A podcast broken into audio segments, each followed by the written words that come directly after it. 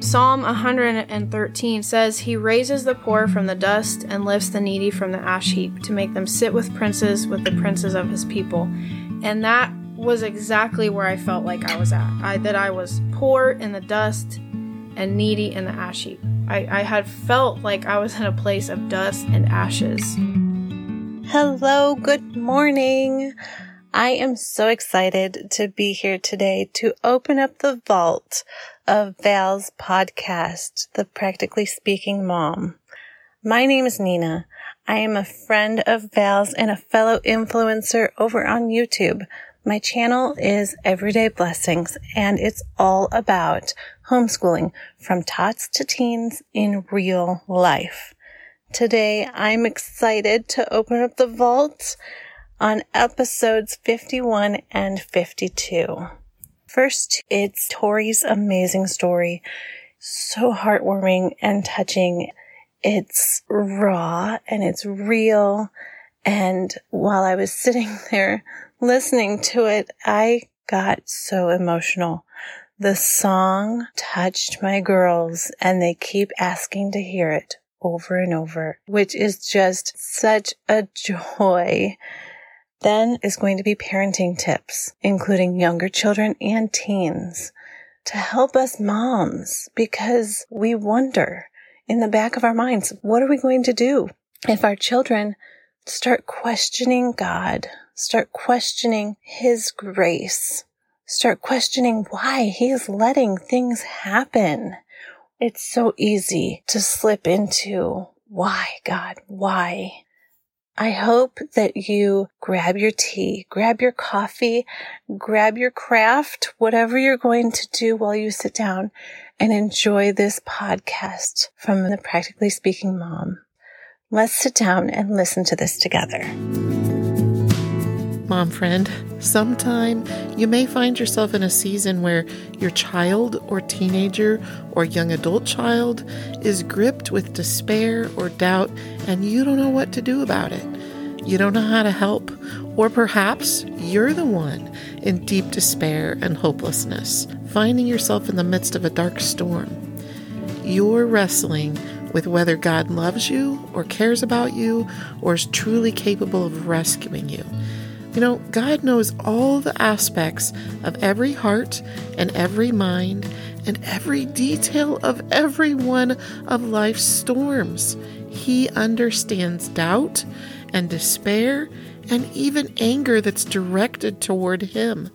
Through it all, He is quietly carrying you, rescuing you, preparing you for a good future. In Isaiah 43 2, God says, When you pass through the waters, I will be with you. And through the rivers, they shall not overwhelm you. When you walk through the fire, you shall not be burned, and the flame shall not consume you. I hope you're inspired. This is Val Harrison, the Practically Speaking Mom, and together, my intentional mom friend, we are building our families to be strong. So, let's take the next step of growth together right now. This week and next week, we'll spend most of our time with my oldest daughter, Tori. She's been on our podcast previous times, giving us insight into teenagers and middle schoolers, which the information over the next two weeks absolutely, definitely apply to that age group. Uh, she's a youth director at a church. In this series that we're going to do, however, we're really focusing on hearing her personal story of how God brought her through a time of wilderness and into a life of ministry, where before, during the time of wilderness, she was wrestling with God's love and his power. I remember her telling me once in the midst of her storm, I remember her saying to me, well, more yelling at me with a voice of despair and anger and bitterness. If you've ever been a mom who's heard your child in true despair, it is heart wrenching as a mom. And you know they need help and you don't know how to help them, but pray. I remember her saying to me in that moment, either God isn't loving or is he isn't good because a good God would not be allowing this. Well, I'm so thankful that Tori is willing to share with us her story. Tori, you are a very naturally, especially growing up, a very introspective, quiet soul. And you know how the phrase still waters run deep? Wow, you had so many deep waters running in your soul and your heart that I was unaware of and not tuned into and wasn't pulling out some of that, um, you know, what you were thinking about or wrestling with and all these things. And there was a wellspring of amazingness hidden below the surface that I couldn't be more thankful that God eventually brought to the surface. So, Tori is going to share with us kind of her journey to a couple of these songs that have ministered to people for a long time now. So, you tell us a little bit about that because that gives us insight into our kids, our middle school and high school kids' hearts and souls, some of the mm-hmm. things they might be wrestling with, some of the things they're not willing to talk to their parents about. So these songs, um, I be, kind of began this process, which was really a spiritual journey for me during my eighth grade and freshman year around uh, 2008 and 2009. And these were the spiritual journey and the songs that came out of that that my heart was just kind of processing was born out of a time of sorrow and deep spiritual searching that that sorrow led to. So during my eighth grade and freshman year, I was going through, you know, that really crucial time for teens, middle school, and high school. That's crucial years of spiritual formation and spiritual development. I was beginning the process of making my faith my own and having questions about God and searching and just knowing that it wasn't just what my parents believed anymore. And every middle school and high schooler goes through this this spiritual journey of making their faith their own. You know, I think parents hear the struggle in their kid, like maybe their child is saying something the opposite of what they've been taught about God and things. And we, we hear it and we get frightened mm-hmm. and we react to it instead of it being a signal to us that, hey, my child is moving to another stage of growth and development. And I need to be aware of that. And I need to work with mm-hmm. the flow of it a little bit instead of frighteningly react or mm-hmm. angrily react to hey, what what's going on here? They didn't get it or they don't believe like I do or or whatever. Mm-hmm. We need to mm-hmm. recognize everybody's journey looks different, but we need to be uh, allow the journey a little bit and mm-hmm. dial back our emotions as parents and and walk lovingly mm-hmm. with our mm-hmm. child through these mm-hmm. times. Mm-hmm. I w- was not good at that. When you were at that stage, I learned from that how to do it better, you know, a little bit more with each mm-hmm. child, mm-hmm. learned a little more. Mm. Yeah, it's a process and absolutely they're on a journey and that's not necessarily where they're going to end up. So for me, I was certainly already on my way in the middle of that process with questions and not even realizing that I was in the midst of having to really decide for myself if I was going to believe what I had been taught and read in scripture about God. And so in the midst of this journey, uh, as for, for many teens, whether they go through something tragic and really difficult or even traumatic in their teen years or not, they will have moments where they interpret as just sorrow, things that they go through that are really difficult it might come across that they're being dramatic about it, or it might actually be really difficult because their brains and their hearts and their emotions and hormones are just at a different place. But for my journey, it did include moments of sorrow and difficulty. And in the midst of this, um, there was a loss of a loved one. We had a dear family friend, um, my best friend's mother, and uh, just a very close family friend to our family that passed away from cancer and that kind of uh, the journey that I was already on of beginning to make my faith my own, this became a defining moment or a formative moment. And teens have formative moments all through their teen years that are kind of milestones on their spiritual journey. And this was one for me. This moment of sorrow of losing uh, a loved one who is close to our family. And that, um, it really shook my world, um, kind of turned my world upside down. Not only my world and environment around me, but my view of God. It turned my view of God upside down. And it led to deep questions about God and his sovereignty and how those feelings of how could God have allowed this terrible thing to happen to such a good person. And so it, led to a lot of questions about God and it led to a lot of doubts about God as well. Not because I hadn't had parents who had given me that foundation, who had taught me the truth of scripture, but because I was on a spiritual journey in my teen years. And I think even as adults, we experience doubt because we are human. We have a flesh and this world is hard and this world is broken and we do not always feel or see God in our life. And so I, I went through moments of doubt during this time and moments of questioning and even anger towards God because I didn't understand how this could have happened. And in all honesty, I was blaming God in that moment. And what I didn't realize at the time, but I came to realize through this journey was that I had an incomplete view of God. I, I had had this childhood, immature understanding of God, and it was incomplete. And I, this was kind of a wake up call to me that the God that I thought I knew and understood, I did not understand because it felt like he had let me down. He had let my family down. He had let my friends' family down. That's how it felt through this situation. I remember you saying at the time, very angrily, saying, either God isn't good or God isn't all powerful. Because a good, all powerful God would not have let this happen. Mm-hmm. So I, you know, that's that's a reasonable mm-hmm. wrestling.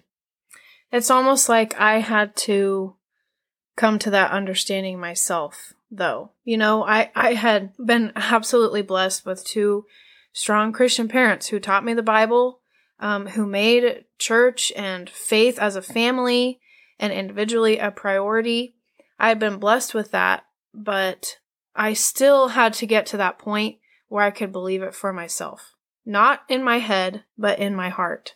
And that was this moment that I was in of wrestling with these things, even though I could have quoted scripture that would have contradicted that. Well, God isn't, either God isn't good or he isn't powerful. I could have quoted scripture that would have contradicted that very thing and been the truth to the lies that I was wrestling with in that moment. But I had to get to the point where I believed it.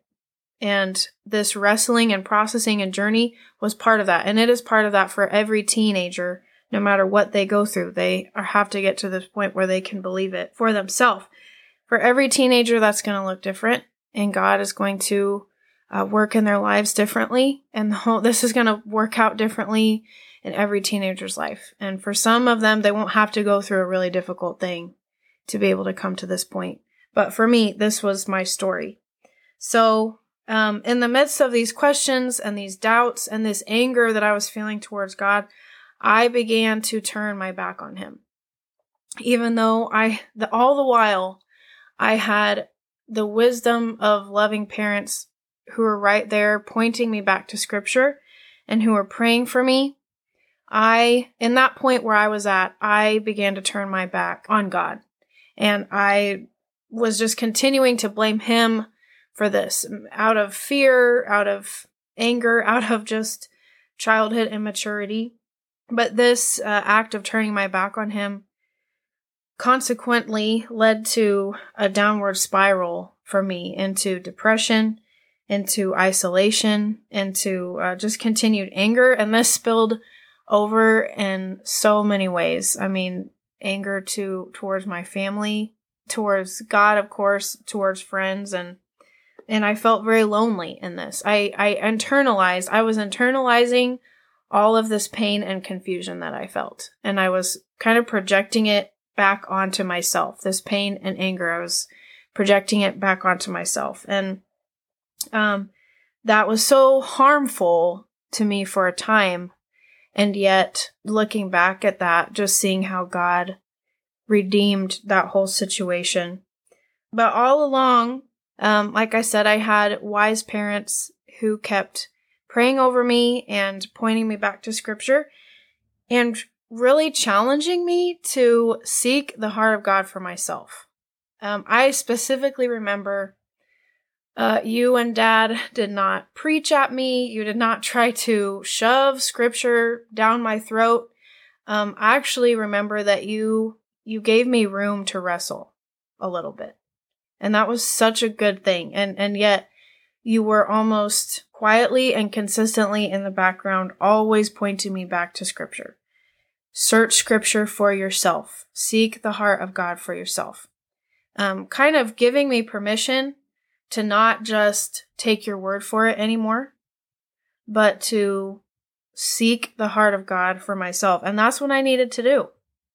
And I was resistant to that, of course, at first and didn't want anything to do with it. But honestly, the Holy Spirit was, in all honesty, bringing me to a point of despair and was allowing me just to suffer the consequences of my decision to turn back my back on Christ, on God, and the loneliness that comes with that, and the hopelessness and despair that naturally comes with that. The Holy Spirit was bringing me to that point because I needed to get to that point in order to surrender. And I began to notice um, the testimonies around me, uh, whether that was through trusted youth leaders in my youth group and my own parents um, and other trusted Christians in my life. I began to notice their living testimony of the joy and the hope that they had in Christ I began to realize that I didn't have that, but I wanted it. So I came to this point of admitting that and admit, admitting in myself that I needed help and I didn't like where I was at. I was just, in all honesty, I think I was just tired of running. You know, like, um, uh, kind of in that prodigal son kind of sense. I was tired of running. It's, it's it's hard work actually to run away from God because you're running away from love and you're running away from joy and you're running away from hope and you kind of don't realize that until you get away from it. The steep cavern that is inside of you without that. Um, and so I came to this point of surrender and that was really grace. That, you know, it was a grace that the Holy Spirit allowed me to get to that point of loneliness and despair. I was willing to admit that I was lonely and that I was hopeless. That that was a grace. That was a gift of grace um, by God to admit that I couldn't do this anymore on my own and I didn't want to. And I kind of came to the realization that I knew I knew that I knew the truth in my heart. As much as I had been angry and doubting, I kept I just kept coming back to this is what I know to be true and it's it was kind of like a supernatural peace that God gave me in, in my heart, that it was okay for me to come back to Him and to return to that because I would be safe there and I would find hope there. And so I slowly began to turn and to look and to seek God with new eyes and to seek the heart of Him with new eyes. And I just decided if this is what I'm going to trust in, and if this is what I'm going to know, then I want to know it fully. And I want to trust in it fully. And I knew that I needed to seek the heart of God and just take a chance. Let go of what I thought I knew about God before and just seek Him with fresh eyes. And I did that by poring over scripture with the encouragement of uh, you and dad and um, just settling in um, a couple of Psalms that became such a comfort to me. Psalm 117 speaks about the faithfulness of God um, and how we can praise Him because of His steadfast love that is unchanging. His faithfulness is unchanging. And our praise for him is born out of the, the assurance and those promises that he is faithful, that his love is steadfast. And when we have the assurance and the gratitude and the trust in that, praise just naturally overflows out of that. And Psalm 113, specifically verse 7 and 8, says, He raises the poor from the dust and lifts the needy from the ash heap to make them sit with princes, with the princes of his people. And that was exactly where I felt like I was at. I, that I was poor in the dust and needy in the ash heap. I, I had felt like I was in a place of dust and ashes. And just that promise that he raises the poor from the dust and lifts the needy from the ash heap, that because of his steadfast love and because of his faithfulness. And I, I just grabbed onto those truths and so many other truths about God, um, and his sovereignty and, and the mysteries of that, but also the assurance of that, that he wants us to know that character about him and to trust in that. And he has revealed himself to us. And so one of my songs specifically uh, was born out of this. And it was simply in that act of beginning to turn back to Christ and just realizing how heavy all of this loneliness and the dust and the ashes, like it says in that verse, that verse, just how heavy all of that was weighing on me. And taking a chance to open up in an honest prayer to God. And so this song was born out of that moment of just honestly um, lifting a, a raw prayer before God.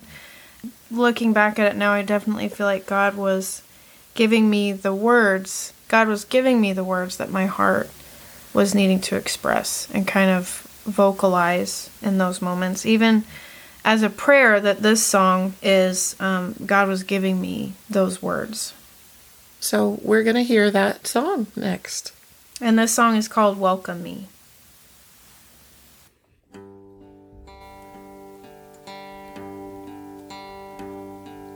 Jesus, I am coming. Please be ready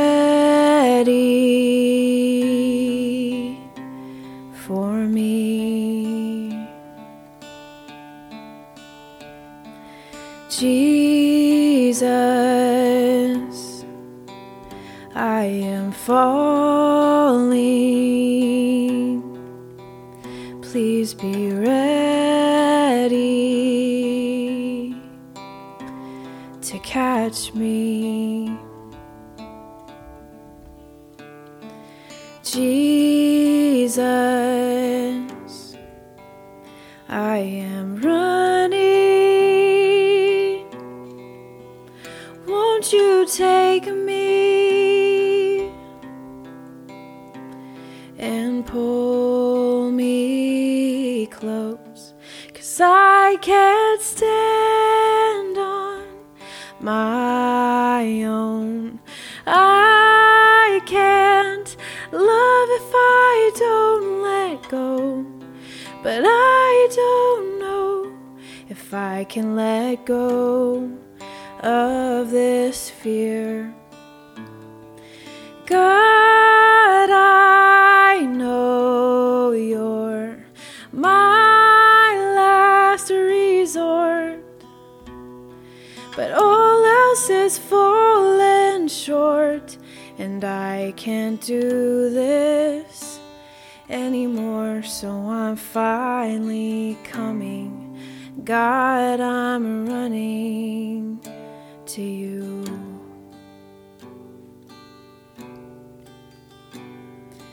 Jesus, I am trying, but it's so hard to see, so hard to believe. Jesus, I am crying. Please be near me and catch my tears, cause I can't stay.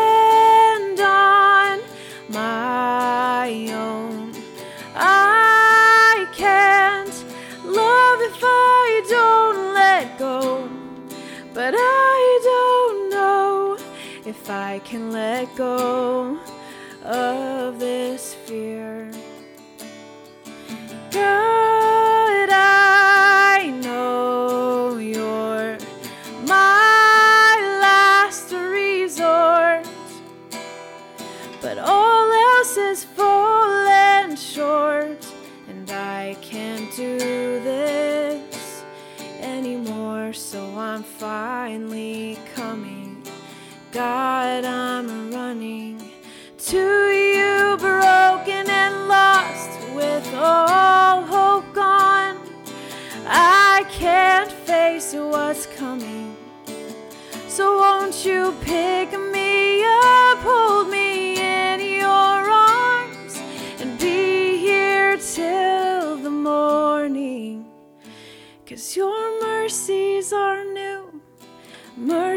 mercies are new every morning. And I can't stand on my own. I can't love if I don't let go, but I don't know if I can let go. And God,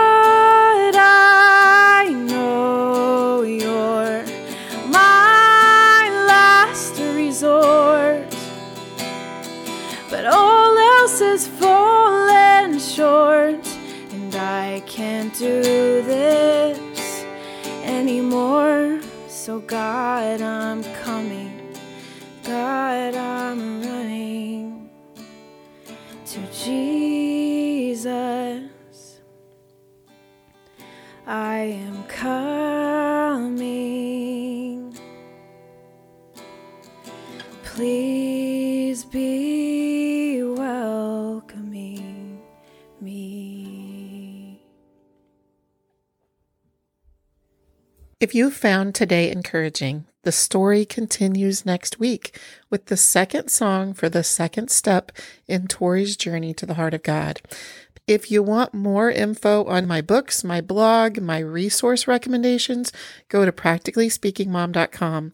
And then, mom friend, join me right here every Monday on the Practically Speaking Mom podcast. Intentional Mamas, it has been great to get to know you here on the Practically Speaking Mom podcast. I'm Nina from Everyday Blessings. If you'd like to connect with me, you can go to www.everydayblessings.net or follow my links in the show notes. Once again, thank you for the opportunity to get to know you here on the Practically Speaking Mom podcast, the place for an intentional mom to build a strong family.